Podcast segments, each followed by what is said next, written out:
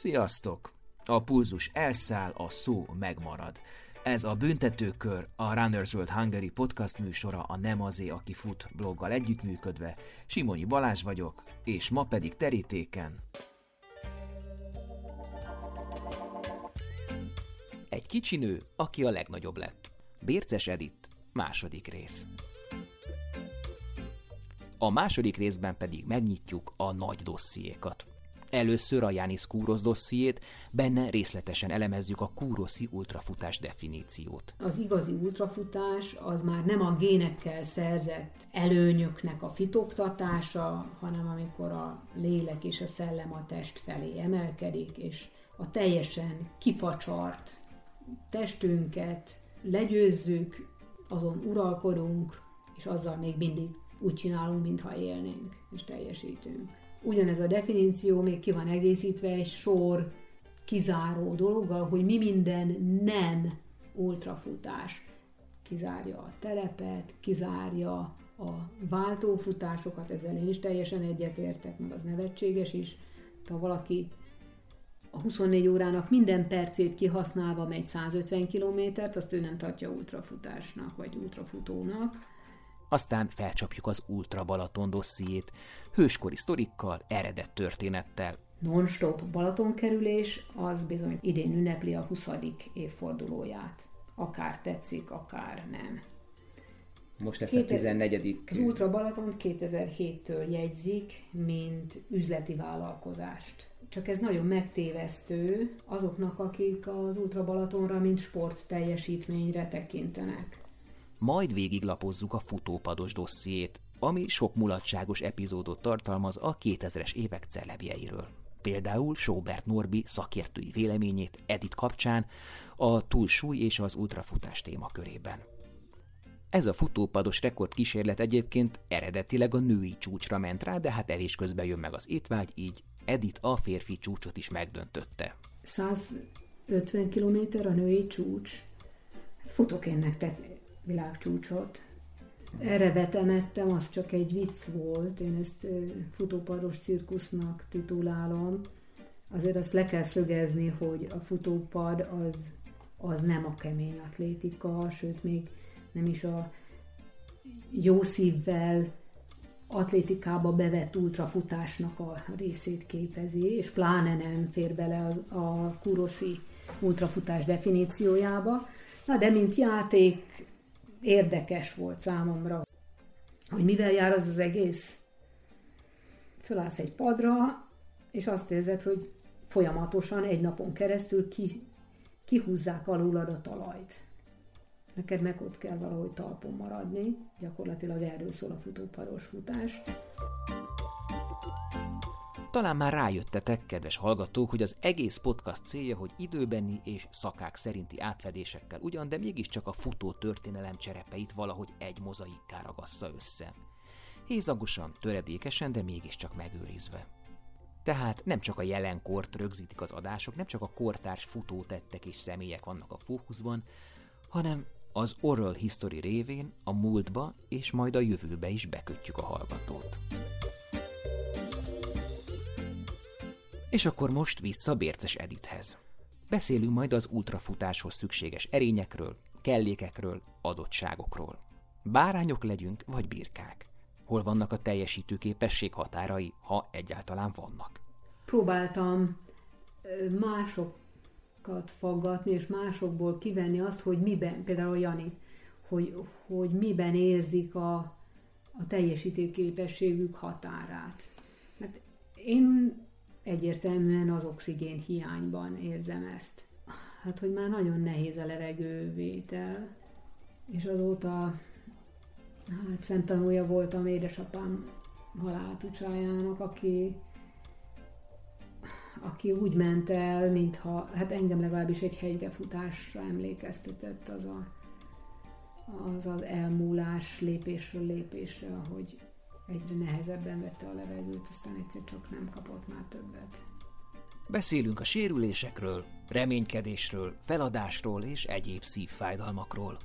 Akkor, hogyha nem remélem a célba érést, akkor nem érdemes odaállni. Ismerek olyanokat, akik akik azzal állnak oda a rajthoz, ponttól pontig versenyen, hogy meglátják, hogy meddig futnak. Vagy azért állnak oda, hogy meglássák, hogy meddig tudnak elfutni. Jó, az egy másik szemlélet. De én azzal abban a reménységben és hitben állok oda a célhoz, hogy oda fogok érni, ahova elindulok. És ebben nem nagyon rendíthetnek meg. Szó lesz maraton mamáról is, és arról, hogy hogyan lesz egy vízholyagból amputáció. A trófea mizériát sem hagyjuk ki. Hősünket Brüsszelben még megsüvegelik győztesként, Kispesten már rendőrök vegzálják az aluljáróban.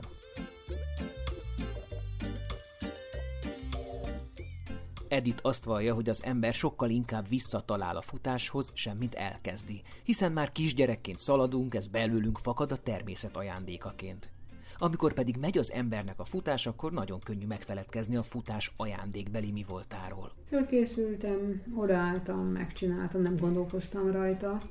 Egyébként meg ajándék volt, az nem kérdés. Készültem is, szó se róla, de... az ajándék az ember fölötti, nem a teljesítmény, amit az ember véghez visz.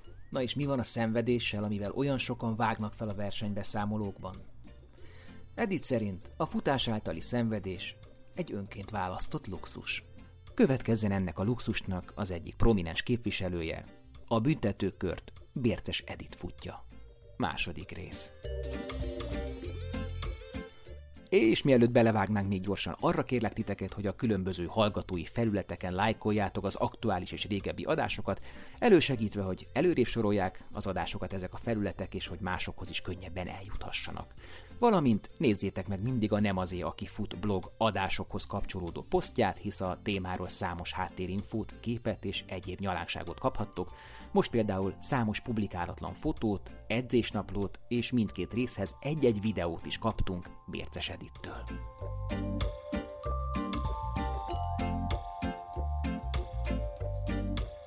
Kicsit beszéljünk Kúroszról, mert kevesen ismerik. Azok a hallgatók, akik nem feltétlenül vannak tisztában Jánisz Kúrosz eredményével, vagy eredményeivel, és hogy miért mondjuk azt félig ironikusan, hogy ő a futóisten, a ultrafutóisten, tegyük egy kicsit ezt tisztába. 24 órás futástól kezdve 48 órás futásig, bezárva a 6 napos versenyekig, jelenleg is ő tartja az összes világcsúcsot, ezt jól tudom? Így van, igen.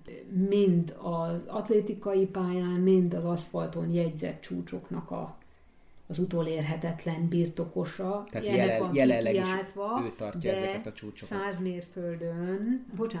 mérföldes csúcsot az Don Vici tartotta, amit az oroszok, az Oleg Kharitonov 2002. októberében Londonban megdöntött, 25 év után. Uh-huh. Viszont Jánisznak a 12 órás eredménye volt világcsúcs, amit Zach Bitter megjavított.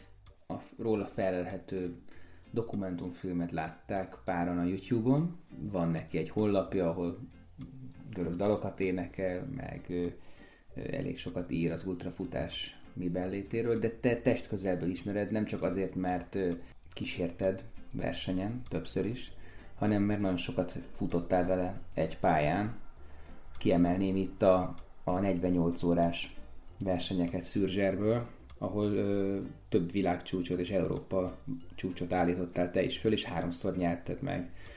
2002, 3-4, tehát Zsinórban 3-szor nyertél 48 órán, mégpedig a legjobb eredményed ott 2004-ben született, 355 kilométer. Tehát még a férfi negyediknél is többet futottál 27 kilométerrel. Kúrosz természetesen minden évben nyert ott, amikor elindult. Ő éppen abban az évben 433 kilométer aprított le 2 nap alatt. Mindezt egy 300 méteres körön. Na most én futok régóta, bár nem vagyok oda a pályaversenyekért, de értem ezt a világot, de ezt azért nehezen tudom összerakni, hogy 300 méteres körön 48 órát futni. Valószínűleg ez már beleillik ugye a Kúrosz ultrafutásról vallott elméletébe. Igen, pontosan. Tehát ezt igen. Már ő is jóvá hagyja, ezt már ő elfogadja ultrafutásnak? Igen. Na igen. Akkor erről mesélj egy kicsit, mit lehet erről tudni? Legyél az ő interpretátora. Muszáj akkor a 48 órás futásról is pár szót szólni. A 48 órás futás az annyira különleges, hogy például Kiskirály Ernő a sok dururuzsolása mellett egyszer olyant is megjegyzett, nem volt edzőm, de mégis néha voltak ilyen kinyilatkozásai, hogy ő nem engedné nekem, hogy 48 órát fussak. De én nem is foglalkoztam vele, meg nem is tudtam, hogy miért mond ilyen, hanem nem sokkal azok után, hogy 100 kilométeren megnyertem az Európa-bajnokságot, egyszer csak szól a vezetékes telefonom, Jánisz Kúrosz megkér, hogy kísérjen, vagy legyek a segítője 48 órás futáson. Kérdezem, hol? Azt mondja, Surgèresben, nézzem meg a térképen, valahol az Atlanti óceán közelén, partján. Neked mi lett volna az első reakciód? Hát, hogy nagyon rosszakat lehetett hallani Jánisz Kúroszról, ahogy bánik a kísérőivel, úgyhogy valószínűleg valami garancia papírt aláírattam.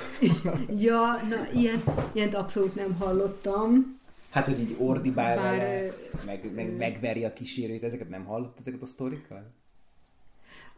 Szőke Viki, a Durant TV-s riporter mondta nekem, hogy a Bécs-Budapest alatt minden arcát megismerték Jánisznak, de én nekem az eszembe se jutott, hogy garancia papírt kérjek, hanem azt kérdeztem, hogy egy kerékpárral kísérjek. Én nem tudtam semmit akkor a 48 órás futásról, és ha el kellett volna képzelni, lehet, hogy nagyon furcsa, de valahogy úgy képzeltem, hogy elindulnak az emberek egy irányba, és kifut minél, tehát valami ponttól pontig vonalon képzeltem el. Nem tudtam, hogy ez körözősdi. És akkor mondta, hogy nem biciklizek mellette, futok mellette. És mindez a versenynaptár szerint egy héttel a Békés Csaba Arad után. De hogy futsz vele? Mármint folyamatosan? Hát, hogy amikor kell segíteni? Kell segíteni. De ez a következő kérdés, hogy mikor kell segíteni. Hát szinte minden körön. Úgyhogy ez nagyon érdekes volt, hogy lefutottuk. Ő is eljött Aradra, illetve Békés Csabára, végigfutotta a Békés Csaba Aradot, két pár dupla zokniban futott, és akkor csodálkozott, hogy lejött a körm, az összes körme, vagy nagyon sok körme. Tudjuk, hogy a körömleválásnak is megvannak, ugyanúgy, mint egy ütésfoltnak a színei, ugyanígy a körömleválásnak is megvannak a lépései.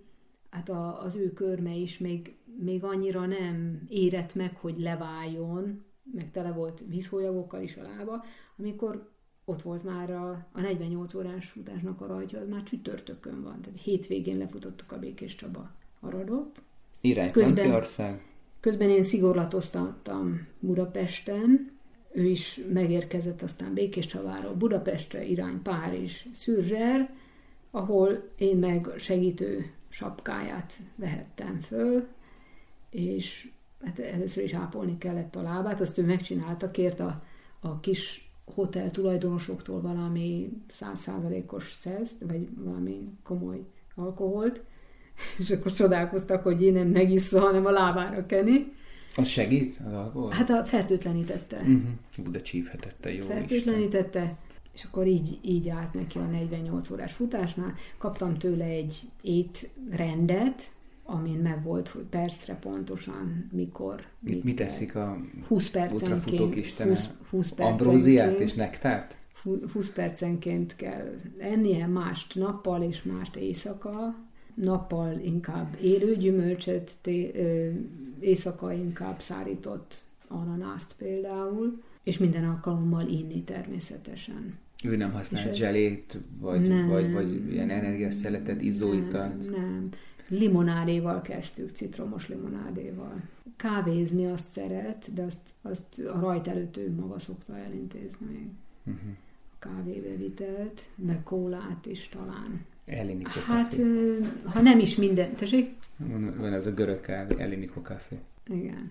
Na, igen. És ha nem is minden körön, de nagyon gyakran, mert amikor nem ivott vagy evett, akkor ruhát cserélt, tehát ő azért ennek a dolgozónak, katona szemléletnek a képviselője. Na de 300 méter egy kör, tehát akkor gyakorlatilag ultrafutó tempóba jöve is másfél percenként találkoztak. Igen. És másfél percenként foglalkoztatott. Mondta, hogy Ez az ősz, én annak idején nem tudtam a szabályokról sem sokat, azért tájékozódni próbáltam, azt mondta, hogy egy teljes kört nem futhatok vele.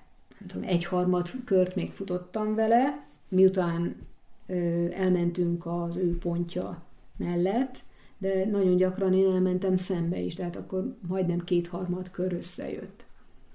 És akkor te kísérőként mennyit futottál ezen a versenyen? Hát nem volt, sajnálom, hogy nem volt rajtam, meg nem is volt nekem olyan eszközöm, amivel érdekes lett volna mérni, de még egy nagyon fontos, 48 óránál nagyon fontos kérdés, az alvás kérdés. Hogy, hát föltettem neki a kérdést, hogy mégis mikor kapok egy kis... Közben, verseny közben tetted? Föl? Nem, még előtte e-mail, azt hiszem, hogy e-mailt írtam neki, hogy ahhoz, hogy én normálisan tudjak funkcionálni, olyan hát 4-6 óra alvásra szükségem lenne. És hát nem kaptam választ rá. Bennem volt az a Békés Csaba Araddal járó kóma, még a kiszáradás, a vízhólyagok, a nap, az égés a bőrömön, minden. Úgyhogy elég jól kifáradtam én is azon a 48 órán. A végén a fülemig ment a herpesz.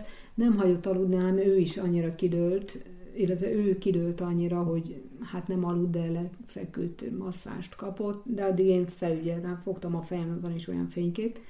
Nem tudtam akkor aludni. Hát fönn volt, de egyébként annyira izgalmas volt, hogy úgy telt az idő, hogy nem vettem észre, meg nem is engedhettem volna meg magamnak az alvást, csak egy teljes kipurcanással ment. A Kis Zoli, aki akkor negyedik lett ezen a versenyen, ő egyszer volt a Bajai Ultra futó találkozón vendég, és mesélt erről a versenyen, és akkor megkapta azt a kérdést, hogy és Zoli, mivel frissítettél? Akkor ő csak ennyit mondott, hát krumplis tészta.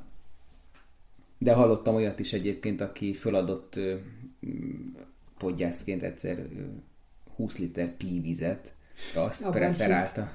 Ezt tudod, igen, ezt a sztorit? Melyik András? A Zsigovics Andrással, amikor mentünk a Belveszi elbére, 100 kilométerre ráadásul, 100 kilométeres elbére menet, vitte magával a pívizet, vagy ott volt a Barna Laci, aki meg a... Ilyen búza fülé, nem? Igen, ilyesmikben hitt, és akkor ő meg ezek elég drága pempők voltak, vagy ilyen pempőszerűségek voltak, és ő meg képes volt a segítőnket kiküldeni a pályára a verseny után, hogy szedje össze azt, amit nem fogyasztott el. Hát 25 kilométeres körre még visszaküldte volna, hogy gyűjtse be. Arról nem beszélve, hogy szegény Laci egyébként akkor feladta a 100-as VB volt az, hogy milyen fontos az, hogy fejben összeszedett legyen az ember, és legyen egy képe arról, például, hogy milyen jellegű pályán fog futni.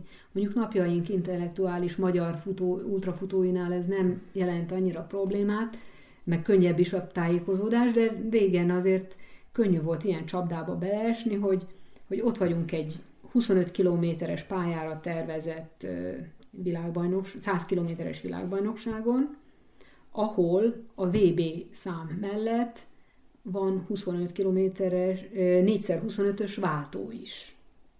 És elfutott velük, mi? És az első kör az még hagyjál, meg még szó a második is, viszont a harmadik körön Laci azt vette észre, hogy futnak el mellette. És nem is tudom, hogy nem volt órája, vagy ennyire megszédült az egész jelenségtől, hogy egyszer azt veszem észre, hogy ott battyog az út szélén, és úgy érezte, hogy annyira marad le a versenyben, hogy ő ezt lelkileg nem tudja megemészteni. Kiállt, és hiába próbáltam visszacibálni, ez egy nagyon érdekes mentális, vagy lelki jelenség, ami a futó fejében ilyenkor lejátszódik, hogyha ő egyszer kiszállt fejben, akkor ott nem, hát esetleg a Márkus öcsi tudja visszarángatni. De földi halandó nem nagyon tud egy másik lelket visszarángatni, és aztán utána megjön a megbánás. Ja persze, hát azonnal, aztán később ez fokozódik. Igen, az öcsire emlékszem például, hogy egyszer ilyen 160 kilométernél a Spartatlon, ugye hegy előtt éppen nagyon sajnáltattam magam, és akkor kérdezte, hogy ettél. Nem fázol? Lábad hogy van? Igen, akkor mi a picsát keresel itt, indulj szépen tovább.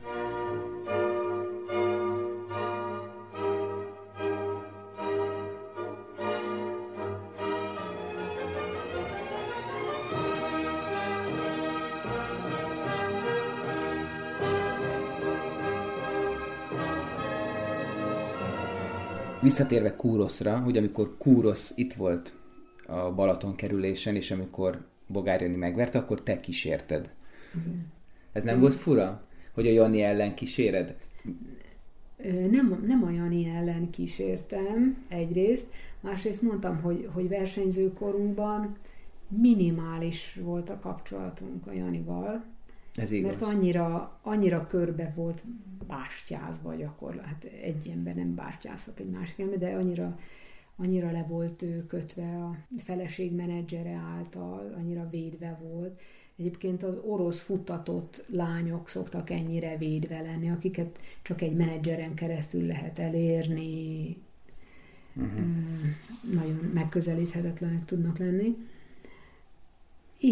Így alakult valahogy a Janival is, bár van egy közös képünk Szombathelyről.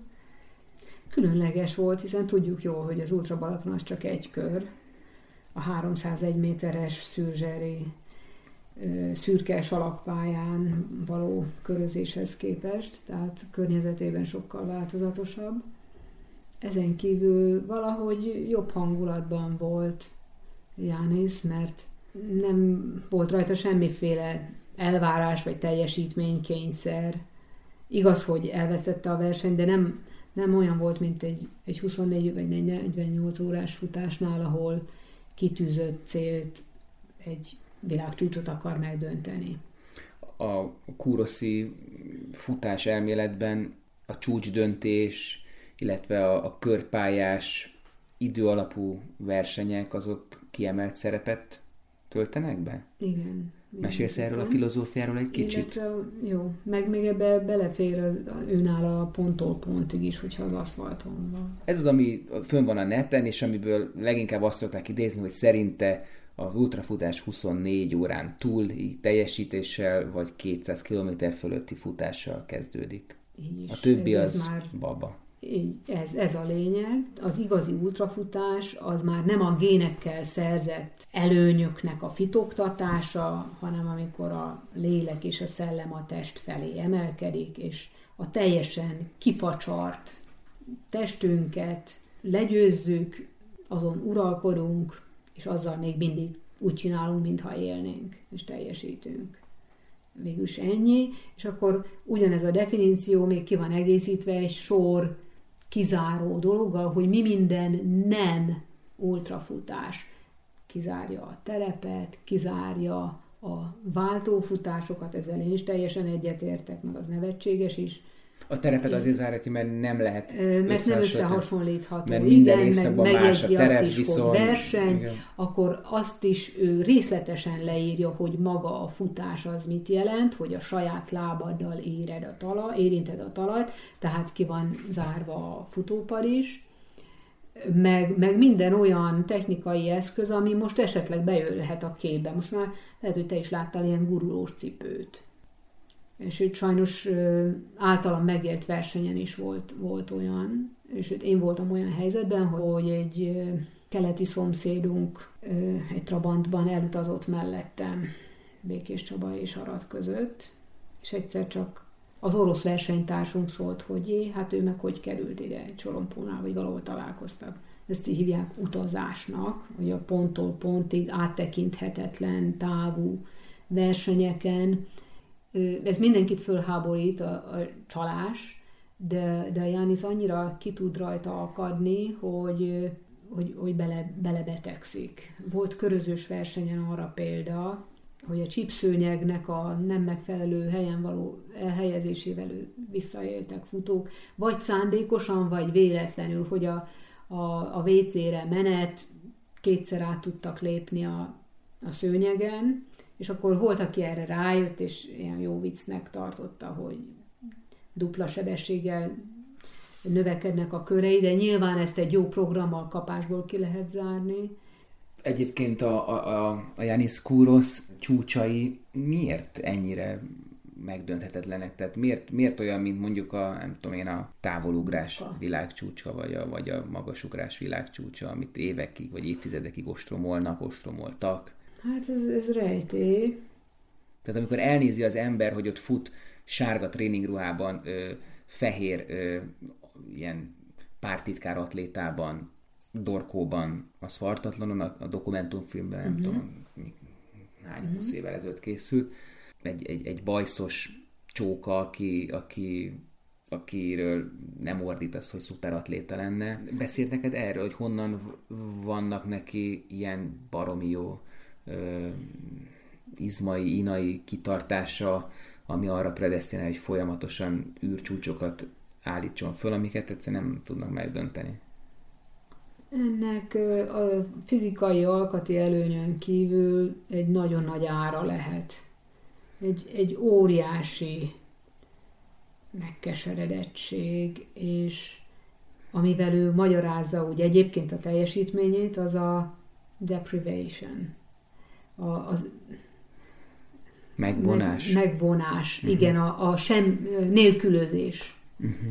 A nélkülözés, hogy nagy szegénységben nőtt föl, illetve nem csak fizikai szegénységben, hanem nem tudom, mi van az édesanyjával, de úgy kezdődik az élet regénye, hogy az édesanyja, nem is tudom, hogy elmondhatjuk, hát hogy veri az édesanyja fejét a falba, vagy valami ilyen borzalom. Ki veri? A saját fejét. Hát leírta, tehát ennyiben görögül is leírta, gondolom.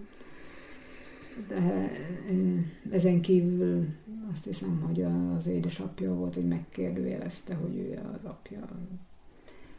Ő egy pályamunkás, pályakarban tartó gondnok. Hát, hogyha ez egyetlen szakmának. Atlétika pályán tartott karban, igen. És onnan jött meg a kedve a futáshoz?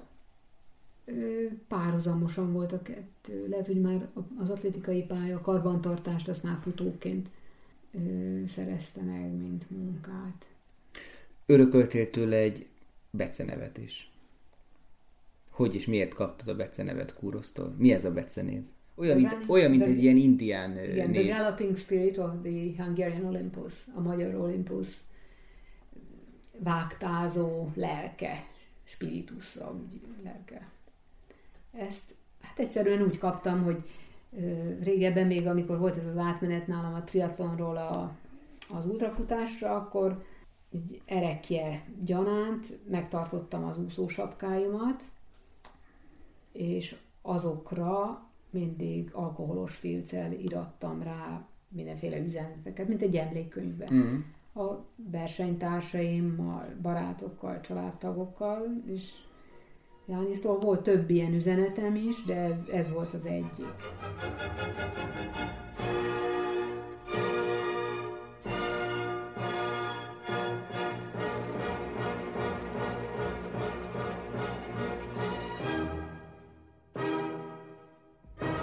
Már említettük Jániszt és az Ultra Balatont, akkor zárjuk be a Jánisz dossziét, és térünk rá a Balaton dossziéra, mert ez is gyakran előkerül a mi beszélgetéseinken. Múltkor átküldtél nekem egy fényképet, ami szerintem már 2005-ben futottál Ultra Balatont. Így van.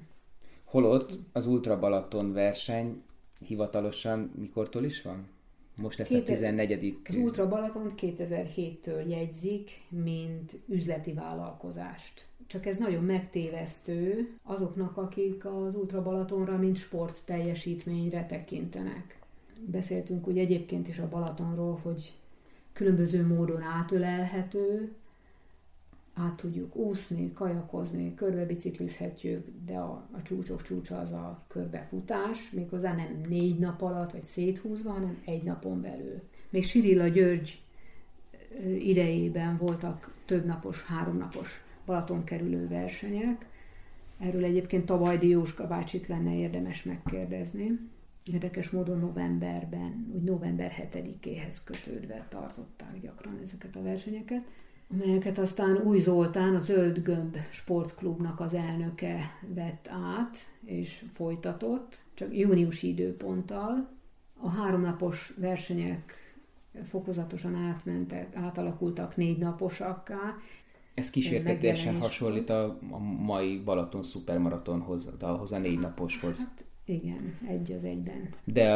De ti még annak idején, amikor 3 meg 4 napos volt a Balatonkerülés, akkor még más irányba is futottátok. A Zolinak több tófutása volt. Volt a Fertőtókör, Tiszatókör és a Balaton, és ez az ő szabályrendszerében így volt, hogy amikor tavat kerülünk, akkor jobb kéz felől van a tó. Egyébként a napjaink Ultra Balatonjához képest annyiban nincs jelentősége, hogy ott van például a Cambridge Marathon, amit szintén váltakozva egyik évben egyik irányba, a másik évben másik irányba futnak, tehát ez önmagában nem szabad, hogy befolyásolja azt az elképzelést, hogy az egynapos Balatonkerülés, vagy non-stop Balatonkerülés, az bizony csak idén ünnepli a 20. évfordulóját. Akár tetszik, akár nem. Eleinte még neve sem volt, ahogy neked se volt neved, amikor megfogantál. Most a non-stop Balatonkerülés, az nem most ünnepli a 20. évfordulóját, nem? Azt mondod, előttől 3 meg 4 napos volt. Az nem non-stop volt. Olyan nem volt, 2000 előtt csak 3 és 4 napos volt. És 2000-től voltak ezek a napok. Igen. Annak mi volt a neve a régi Balatonkerülésnek? Igazából az egész úgy történt, hogy a Zoli Új Zoltán kiírta az úgynevezett Balatonkört 3 vagy 4 napra. És 2000-ben megjelent egy olyan versenyszám, hogy az egészet egybe. De nem is volt talán külön neve. Ezt kifutotta le először, ezt az egészet egybe? Tóth Urbán Tamás nyerte. Igen, 22 óra 29 perccel. Igen. Egyetlen női versenyző volt. Ez ki volt? És hát a Bérces. Uh-huh. És Vig Attila, Kis Zoli és Horváth Jenő 3-as.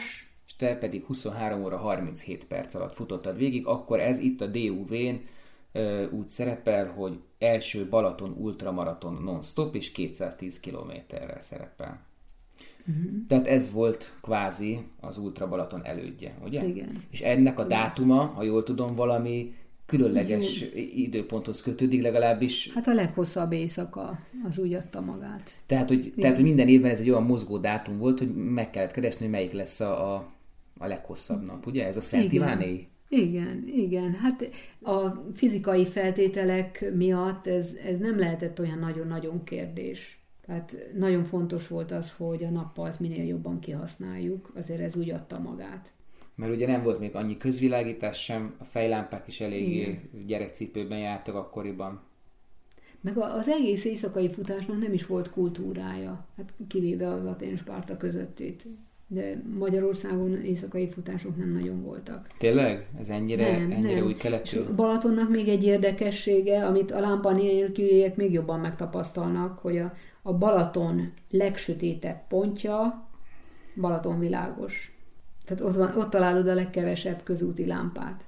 És aztán te megszeretted ezt a Balatonkerülést, nagyon sok külföldit is hoztál ide, többek között Zsill Pála Ruello is már az első hivatalos Ultra Balatonon részt vett. Zsillel 2005 márciusában Görögországban találkoztunk. Az egyébként pont egy olyan verseny volt, ahol többségében, csak ott vettem ezt észre, hogy többségében a Spartatlonnak a közönsége volt ott, a Korintoszi szoros közelében, ahol Kostas Baksavánis meghirdetett egy 24 órás versenyt stadionban, és ott voltam én a sajtótájékoztatón, ami csak görögül zajlott, annak ellenére, hogy nemzetközi versenynek hirdették meg, és egy szót értettem belőle. Mi volt az? Spartatlon. Vagy valahogy így. Kicsit azért neked ez becsípődött, ugye? Ott, jól érzem ez a verseny. És akkor nézem, hogy hol vagyok én. De hát csak, hogy pár nevet említsünk még, akiket mondhatjuk, hogy te hoztál Magyarországra? Hát az első külföldieket mind. Hát a Jánisz Kúrosz, a finn futólegenda Seppo, Martina Hausmann.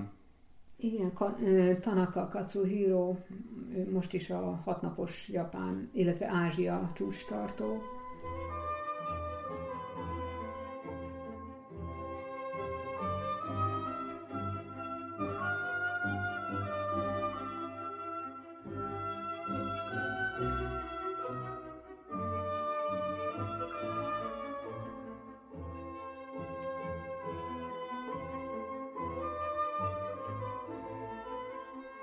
Volt egy ilyen elejtett félmondatot, hogy a mai intellektuális ultrafutók, az mit jelent, hogy a régebben primitívebbek voltak? Vagy az mit akar? Elsősorban a magyar mezőnyre gondolok.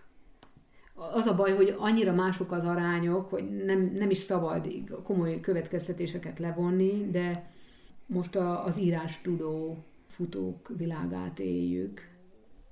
Látjuk, hogy egy edzésből is mekkora... Én ebben nem feltétlenül értek egyet, tehát van mindenféle. Na jó, nem te vagy a mér... Ugye, nem magam miatt, hogy nem olyan szinten, mint te, de hogy egyáltalán, hogy írnak a futók az élményeikről. Hát a Bogár Janinak az egész életművéről nem született annyi sor, mint másnak egy hosszú edzéséről.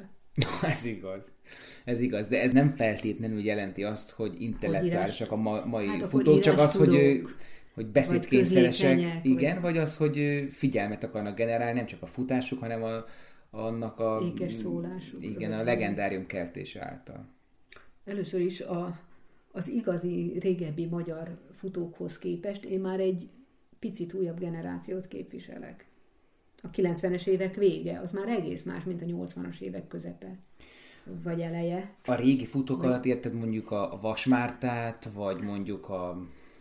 Nemes Attila, például Csorba Simon László, Kiskirály Ernő, Hári Gyula, Csamangó Ferenc.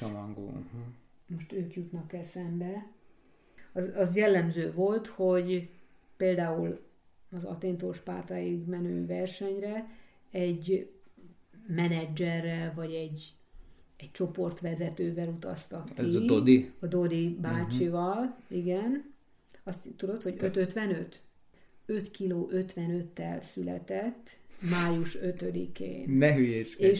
És dőltek belőle az ilyen spontán versek. Hát tényleg egy színes üde jelensége volt a futósportnak. Ő mondjuk sose futott, mert egy ilyen nagy hatalmas darab, gömböc alakú ember volt, de a Sirilla mellett is ő volt a szárnysegéd. Egy ilyen impresszárió per showman, ugye? Igen.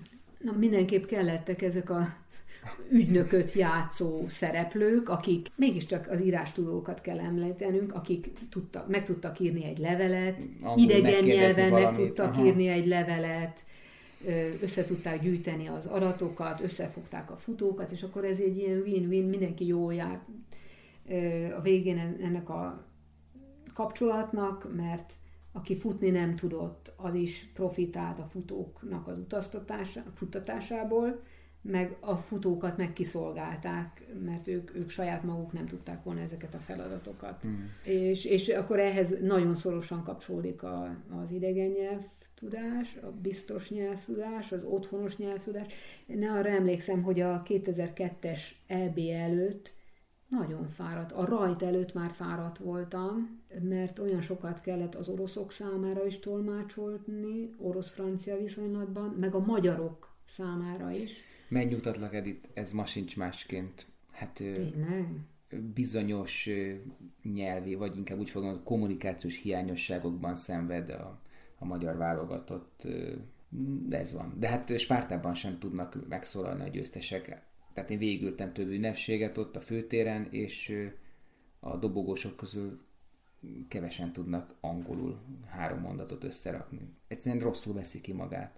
És én tökre arra bíztatnám a elitfutókat, hogy jó adalék, egy pozitív dolog, hogyha ki tudják fejezni magukat, és ez jól esik a helyieknek is, hogyha hallanak tőlük eredeti gondolatokat, nem csak azt, hogy betanulva azt a egyetlen mondatot, hogy it was a fantastic race, thank you. Tehát Hát az egyik szemem sír, a másik nevet.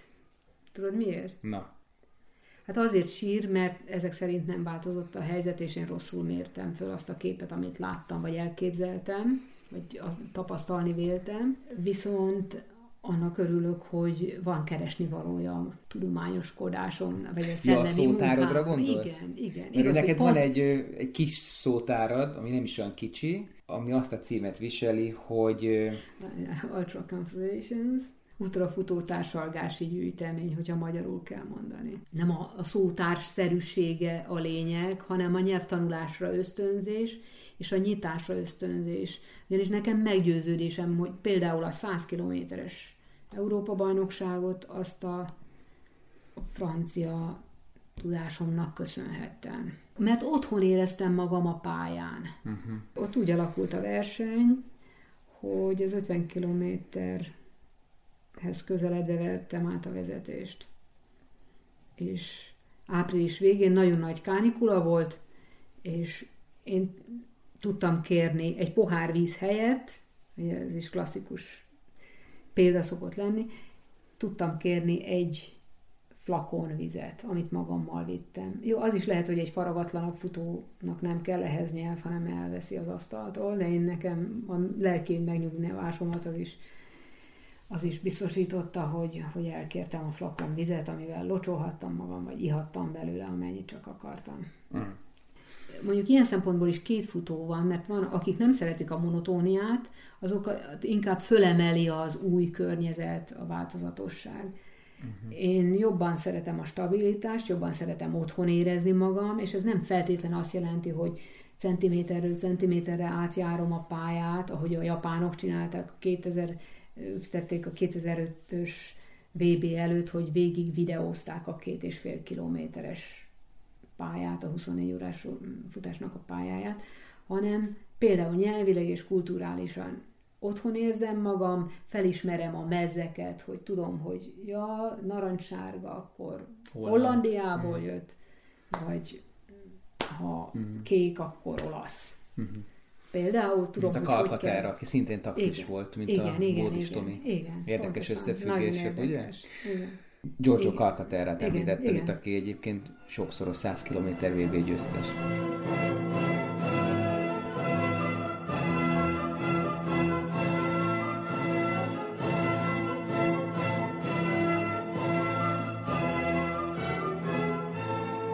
Egy kicsit így a futás lelkiségére még visszatérnék, hogy ugye sokan emberfelettinek tartják az ultrák futását, de miért lenne emberfeletti? Tehát miért haladná meg az emberi fizikai teljesítőképességet, ha annyian megcsinálják? Uh-huh. Jó kérdés.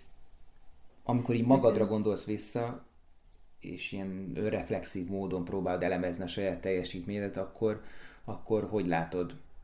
Mindig megugrottál egy olyan szintet, amit nem gondoltál volna, vagy pedig fölkészültél, és ennyi volt benned? Fölkészültem, odaálltam, megcsináltam, nem gondolkoztam rajta. Egyébként meg ajándék volt, az nem kérdés.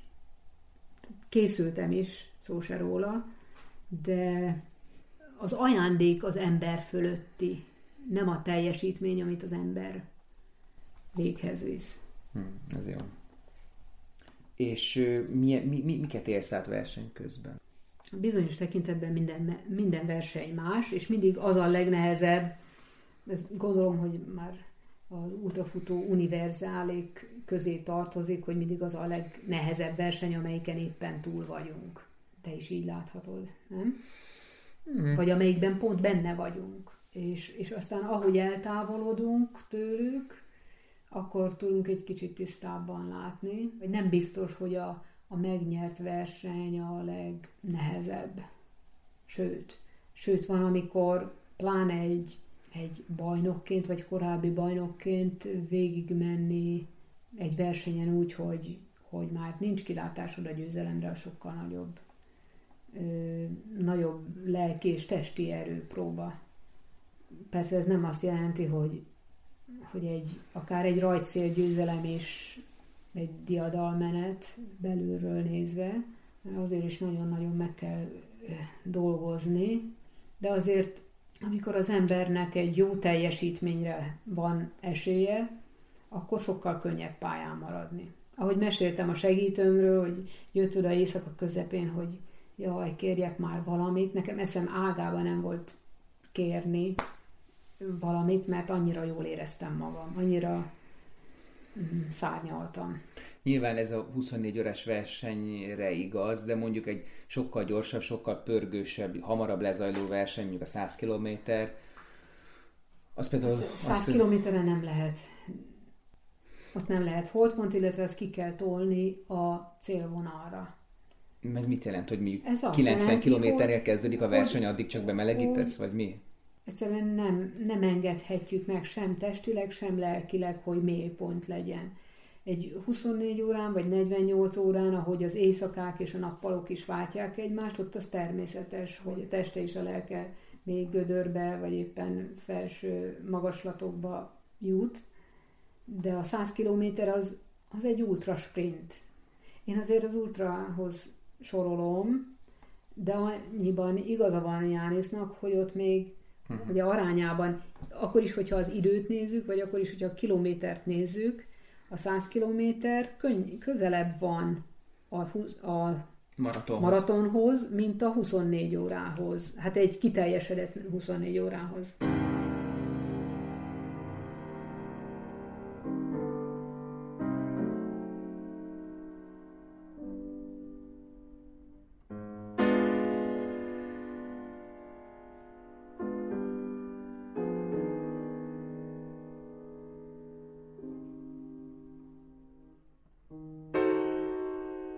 Egyszer azt mondtad, ezt felolvasom, ha már beszéltünk itt a teljesítőképességről, meg a határokról.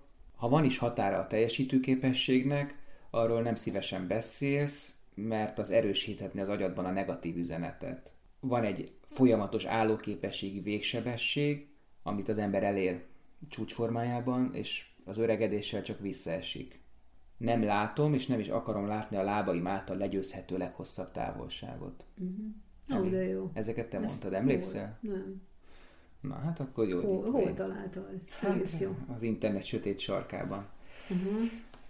Ma is így gondolod? De jó, hát most nekem nincs semmi félnivalóm, semmi vesztenivalóm, és ugyanakkor próbáltam másokat faggatni, és másokból kivenni azt, hogy miben, például Jani, hogy miben érzik a teljesítőképességük határát. Mert én egyértelműen az oxigén hiányban érzem ezt. De például a Simona konkrétan nekem nem nyilatkozott, de hallottam nyilatkozatát, hogy például a Comrades Marathonon azért szállt ki a versenyből, mert fájt a lába, vagy nem bírta a lába, vagy ilyesmi. Ezt például én nem éltem meg. Viszont azt, hogy már nagyon nehéz a levegővétel, azt igen. Tehát az én ott találtam az én gyenge pontomat, és azóta hát szemtanúja voltam édesapám haláltucsájának, aki úgy ment el, mintha, hát engem legalábbis egy hegyrefutásra emlékeztetett az elmúlás lépésről lépésre, hogy egyre nehezebben vette a levegőt, aztán egyszer csak nem kapott már többet.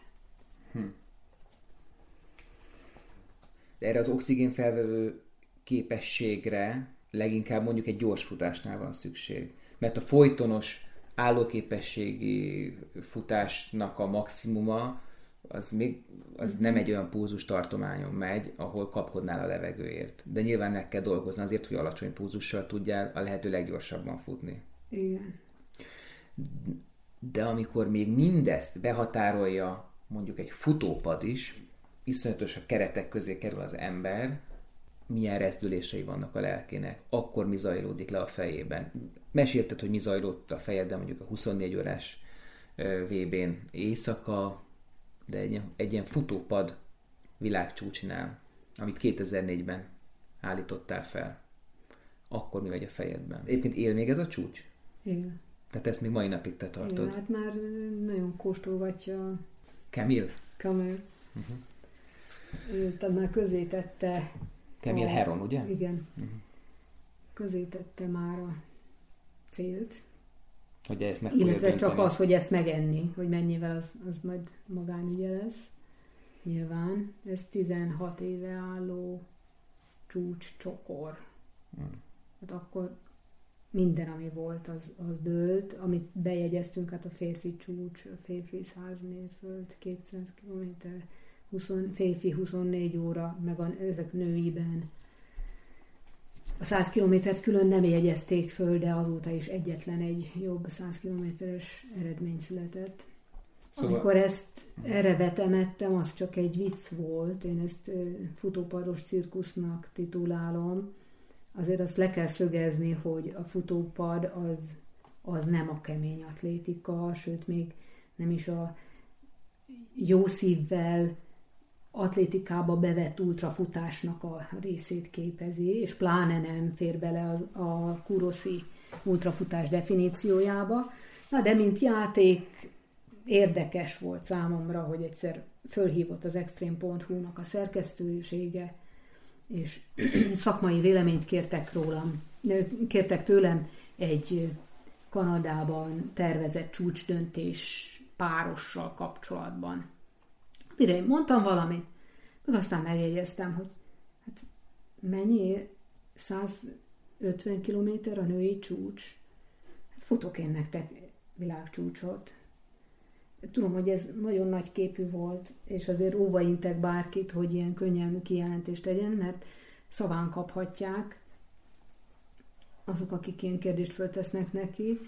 Nekem azért annyi alapom volt hozzá, hogy akkor már futottam 250 km stadionban.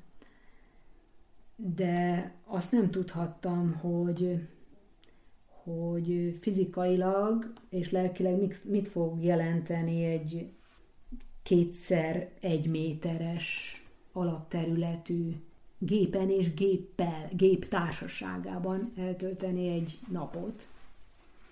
Na minden esetre szavamon fogtak, és 1,5 hónap múlva kialakult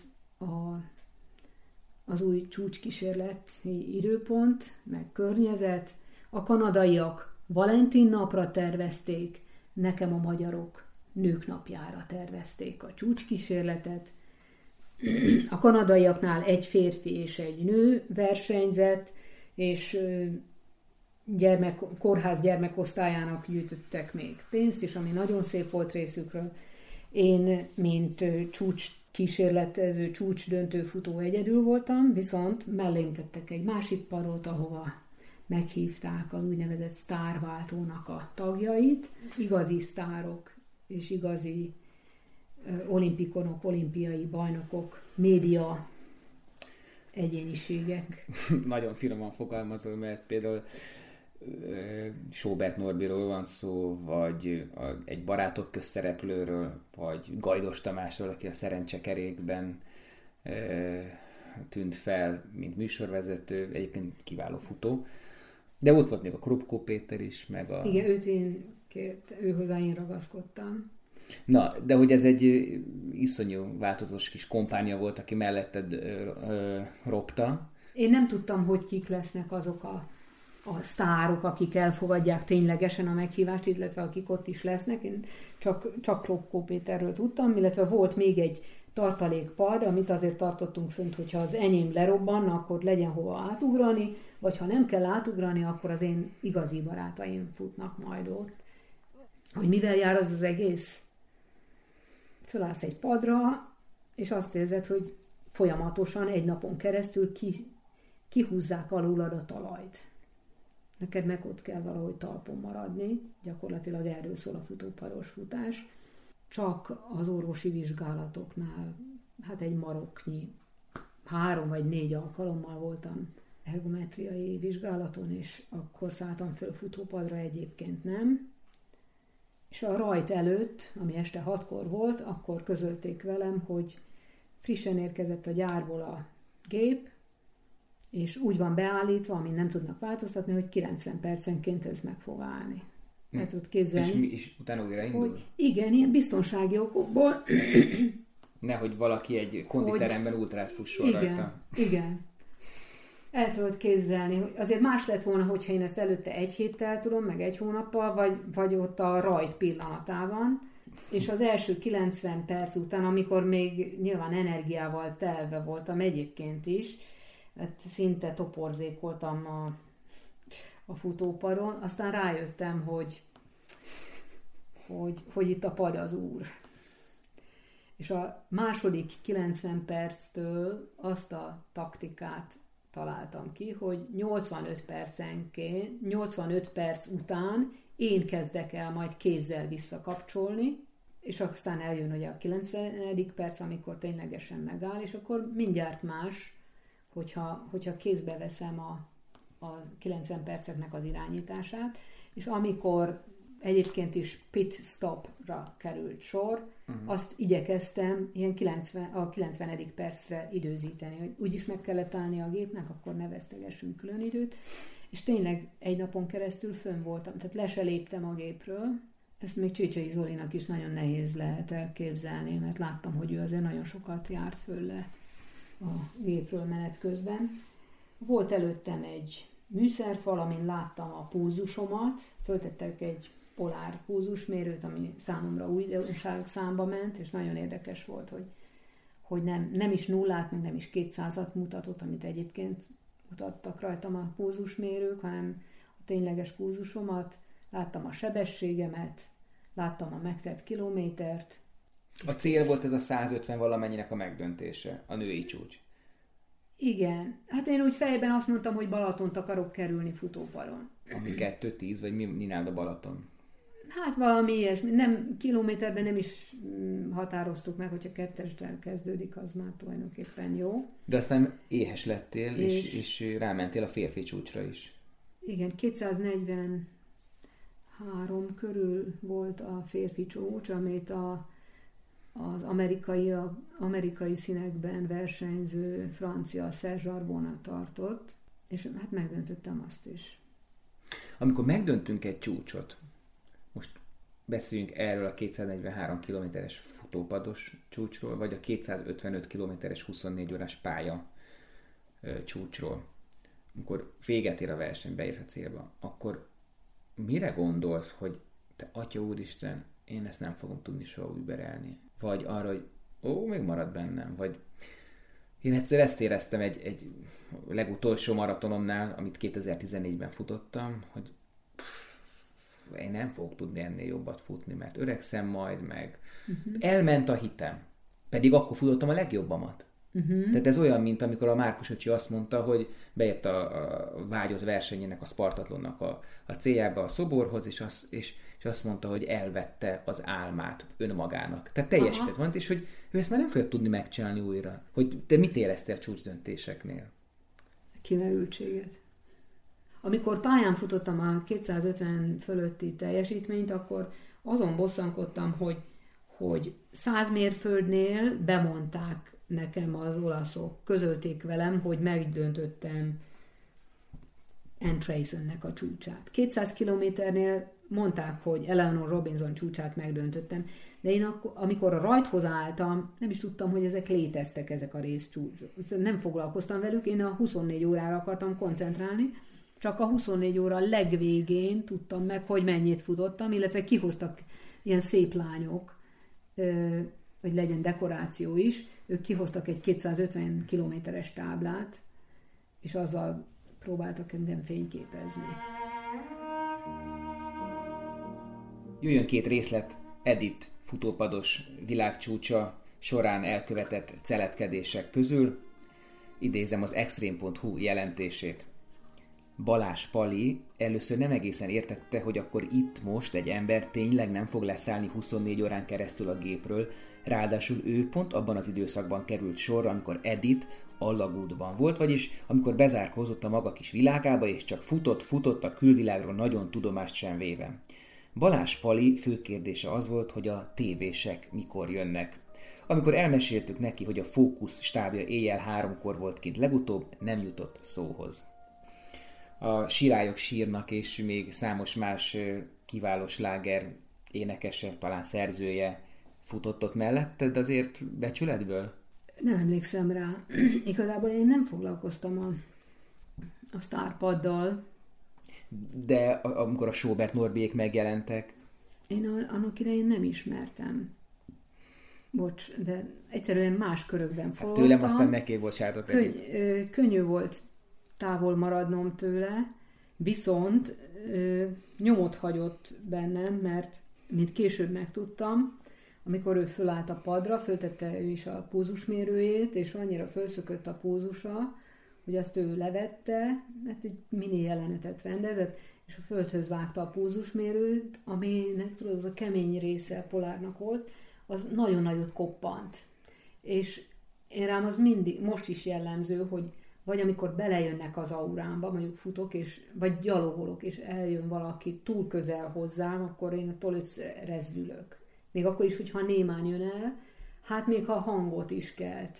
És igaz, hogy a futópadok közötti távolság nem változott, de akkor a zajjal ért földet az a pulzusmérő pánt, hogy én attól összerezdültem, és később megtudtam, hogy Norbinak a hanglenyomata. Felébredtél a transzból. Igen, pontosan. És érdekes ez a megjegyzés egyébként, hogy pont akkor találtott Balázs Pali, amikor alagútban voltam, mert 24 órán át voltam alagútban. Tehát ezt bármikor le lehetett volna írni. Lehet, hogy ezért nem hallottad meg Norbi megjegyzését, ezt is most engedjétek meg, hogy idézek. Schobert Norbi és Rubin Tréka, utóbbi teljes harc is migben futott, de azért nagyon csinos volt. A vállalt 14 kilométerét szinte magas térdemelésben trappolva futotta szálegyenes derékkal. Norbi a pulzusmérős földhözvágós epizód után már szó nélkül rótta a kilométereket Edit mellett, és Edit futását és testét nézegetve megállapította, hogy Editen van vagy 5 kiló súlyfelesleg, majd kifejtette, hogy ez is azt bizonyítja, hogy mozgással nem lehet lefogyni, mert a mozgás zsírt nem éget, csak vizet, glikogént és izmot. Jól látjátok, ezt maga Schobert ég a zsír Norbi mondta. Idézem tovább. 13 éve foglalkozom fitnesszel, és az utóbbi egy évben jöttem arra rá, hogy a fogyás nem a mozgás mennyiségén múlik, hanem azon, hogy mit teszik az ember.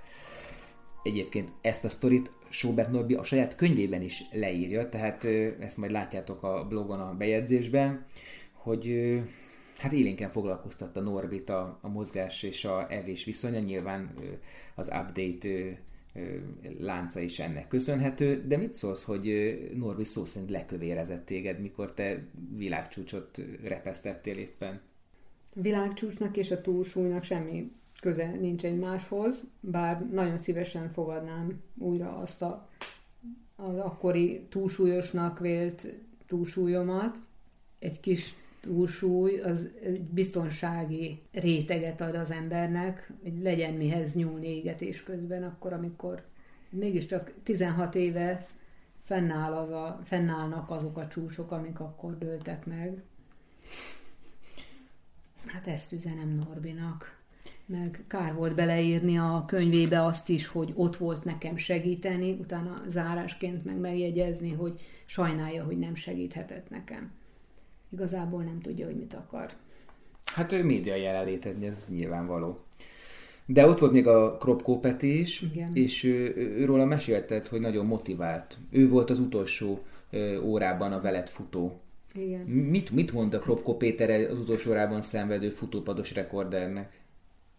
Igazából ő neki az utolsó órában nagyon sok dolga azért nem volt, mert a csúcs már megszületett, én nagyon fáradt voltam, és be kell vallanom, hogy gyalogoltam az utolsó fél órát, 20 percet, de ő ott volt mellettem, és legalább volt a 24 óra alatt a sztárpadon is láthattunk igazi futómozgást. Az ő személyének köszönhetően. Meg jó volt egyáltalán tudni, hogy elfogadta a meghívást, hogy ott van. Lehet, hogy durul, hogy mondott nekem valamit, de én nem hallottam.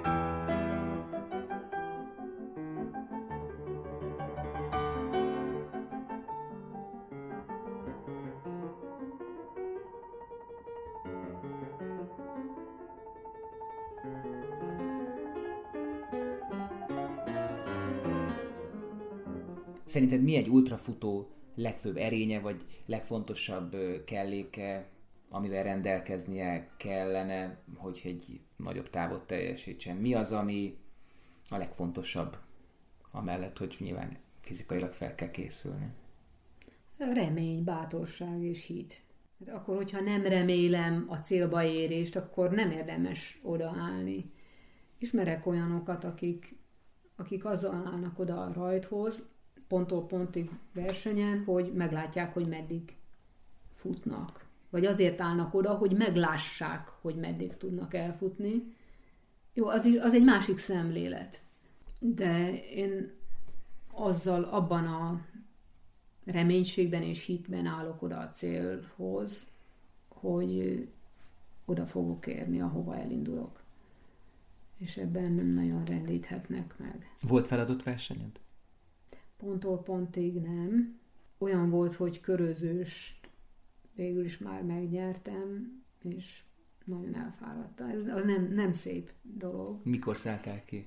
Egy órával a végén? Hát például, amit láttál 11-ből Veronában. Annyira meleg volt, nyilván én se voltam már csúcsformában egyébként sem. Komoly férfi versenyzők egyszerűen kiszálltak a versenyből. Én meg elmentem a masszázs asztalra. Egyszer egyébként azt nyilatkoztat, hogy a legfontosabb erény a kivárás és a türelem, de akkor úgy látszik 2011-ben már egy kicsit ez alább hagyott. Hát a kivárás az megvolt a versenytársakhoz képest. 24 órán nagyon nehéz meghatározni, hogy egyáltalán mi számít teljesítésnek, vagy kellenek a kúroszi mércék, tehát hogy mondjuk úgy 160 kilométer körül tartja az abszolút minimumot a 24 órához.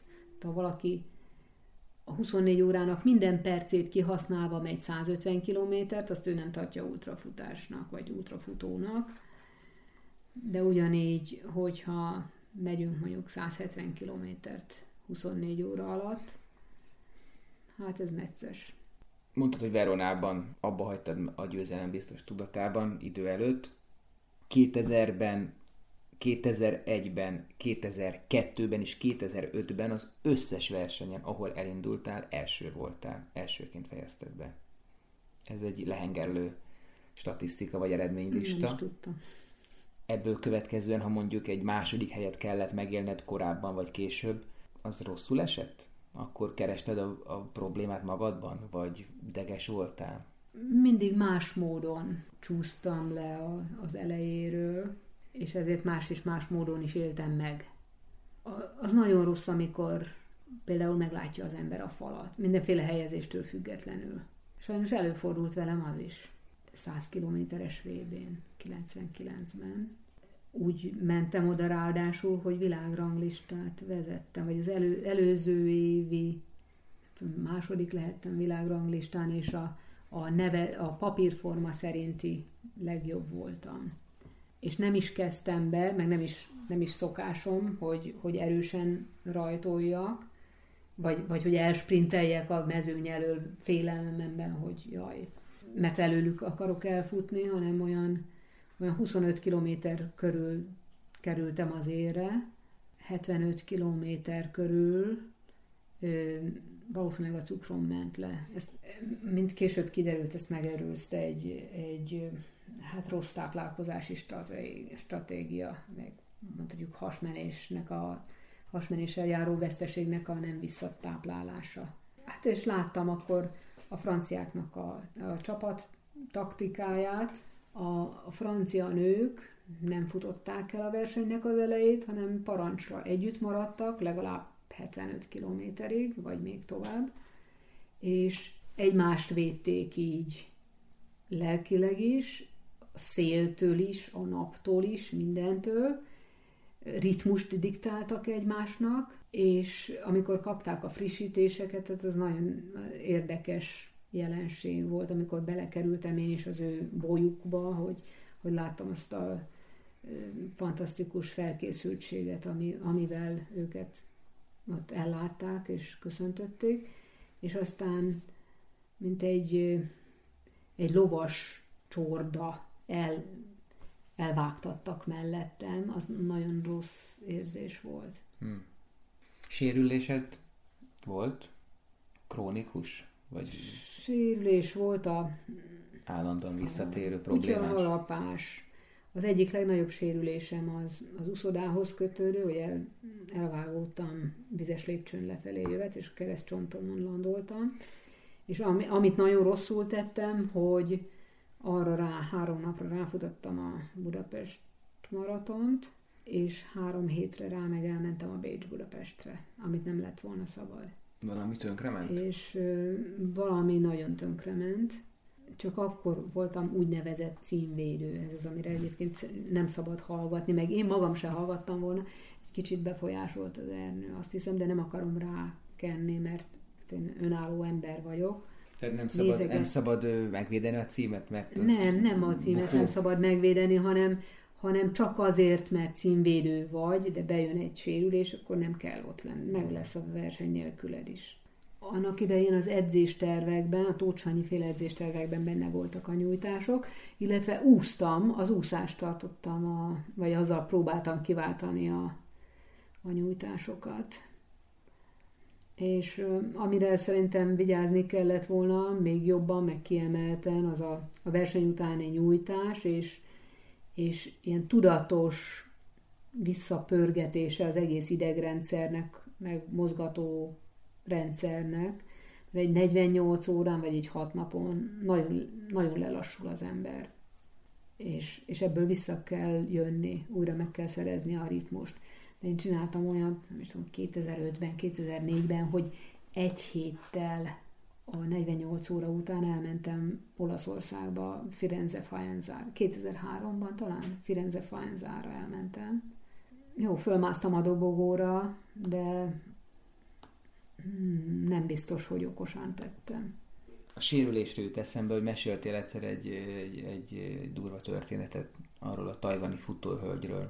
Na, Su Yung, a tajváni 24 órás, 6 napos csúcstartó nő meghívást kapott Franciaországba, pontosabban benevezte magát. A franciaországi Transgól, azt hiszem 1300 kilométeres, 11 néhány napon át tartó versenyre, ahol napi 70 kilométer körül futnak a futók, és ő már a kezdetek kezdetén eléggé elkülönült a férjével, aki egyben kísérője is volt, a mezőnytől, és amikor bármi problémájuk volt, azt igyekeztek ők saját maguk házilag kezelni. És ugye az ilyen hosszú futásokon maga a vízhólyag az elkerülhetetlen, ezt is ők maguk kezelték, csak hogy Súlyunknak a vízhólyagja elmérgesedett. Célbaérés után közvetlen kórházba kellett, hogy szállítsák, de olyan állapotba került, kómába is esett, és amire fölébredt, addigra nem volt lába. Sőt, aztán még egy kicsit le kellett várni ugyanebből a lábból, mert annyira szökött fölfelé a méreg a szervezetében. És hát az ő példája arra is tanulság, hogy nem szabad ilyen szégyellősség miatt kulturálisan és nyelvileg elzárkózni. Nem szabad és nem is kívánatos. Ez megint visszavezet a nyelvtanuláshoz is, meg mindenképpen a nyitottságra való törekvésre, mert hogyha megfelelő orvosi ellátásban részesül időben, akkor nyilván még a mai nap is megvan a lába, és futja az újnál újabb tajváni csúcsokat.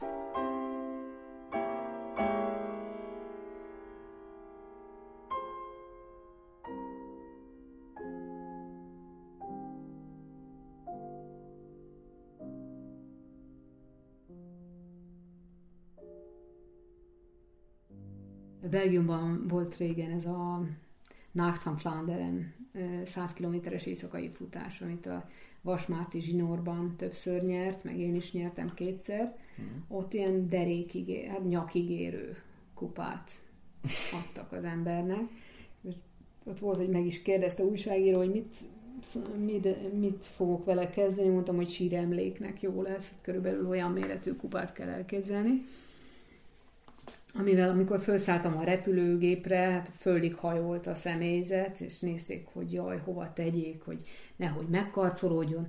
Ezek után megérkeztem Ferihegyre, Hát természetesen engem nem a taxi pluszék vártak, mint most Bóris Tomi idejében, hanem szépen bumlizósan szoktam eljutni Zalaegerszegre, hogy Kőbánya Kispest, metró, utána déli pályaudvar, vonat, és így hazáig.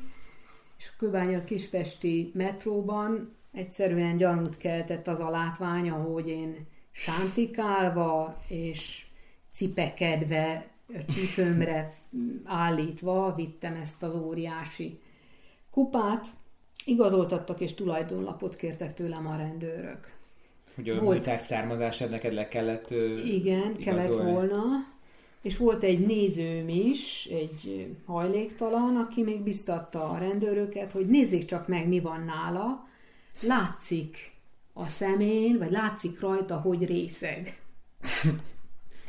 Hát így el lehet képzelni, hogy hogy néz ki egy 100 kilométeres futást megnyerő magyar futó, akit a brüsszeli reptéren még tisztelettel és szeretettel fogadnak, Kőbánya Kispesten meg már igazoltatnak, és aztán hát ez így folytatódott a metrón, meg további utazásnál. Ez a Welcome to Hungary élménye az embernek.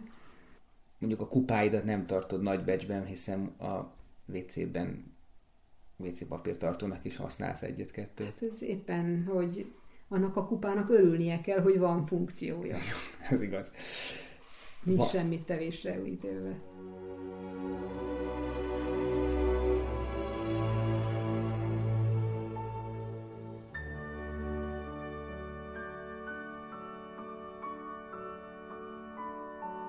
Azt tudom, hogy nagyon szereted a komoly zenét, különösen Beethovent, akit egyszer, mintha ezt mondtad volna, hogy mintha a doppelgengered lenne, tehát úgy a hasonmásod, hogy lelki hasonmásod, mert hogy ő is sokat szenvedő, elviselhetetlen ember volt, de világra szólókat alkotott, és a szíve tele volt szeretettel, és valamennyire hasonlít hozzá a hosszú futó is, akinek a szenvedése párosul az örömmel.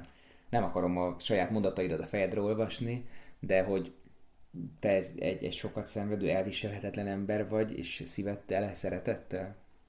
Ezt vállalom mind. Miért szenvedtél sokat? Hát a teljesítmények születése során is, meg nem biztos, hogy erre a világra való vagyok. Hogy érted? Majd, ha lesz rá válaszom, akkor... Jó, üzen meg. Most, és elviselhetetlen vagy egyébként? Nem könnyű természetű. Vagy... Mit értesz ez alatt? Megmondom a magamét például, vagy igazságszerető. Hát az igaz... Most ne filozofáljunk arra, hogy az igazság.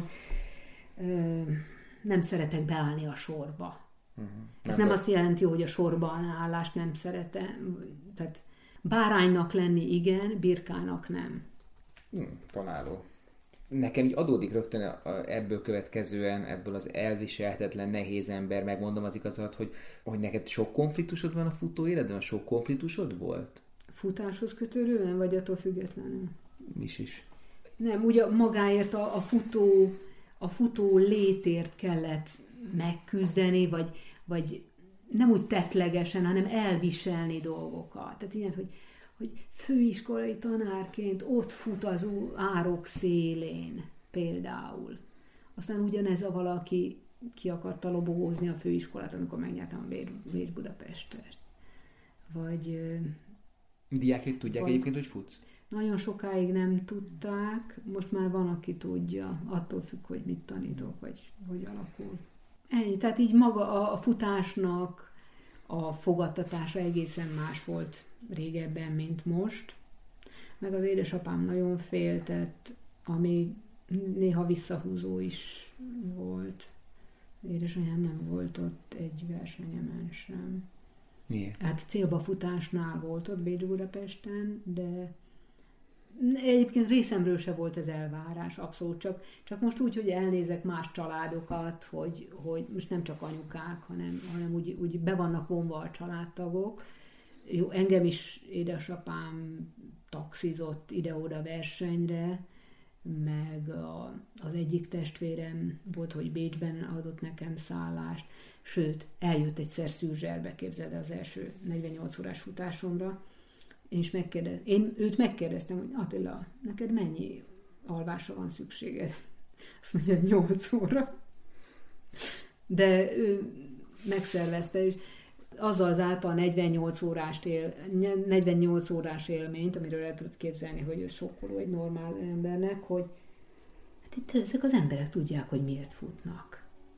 Hogy mindenki, ott nézte, 18-an vagy 23-an voltunk azon a pályán, és ezt végignézte, hogy hát ezek az emberek tudják, hogy miért futnak. Tudják, hogy mit csinálnak. Na, ilyet sem hallottam még, és miért? Azt meglátta, hogy értelmet látnak benne, tehát akkor már értelmes dolgot csinálnak.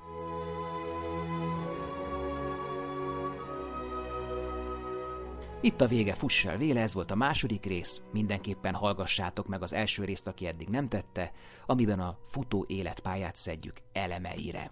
Jövünk hamarosan új, izgalmas interjúkkal, kerekasztal beszélgetésekkel, műhelytitkokkal a futás világából, azaz a Runners Worldből.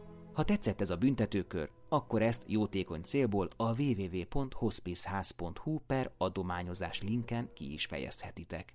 Minden perc értékes. Köszi!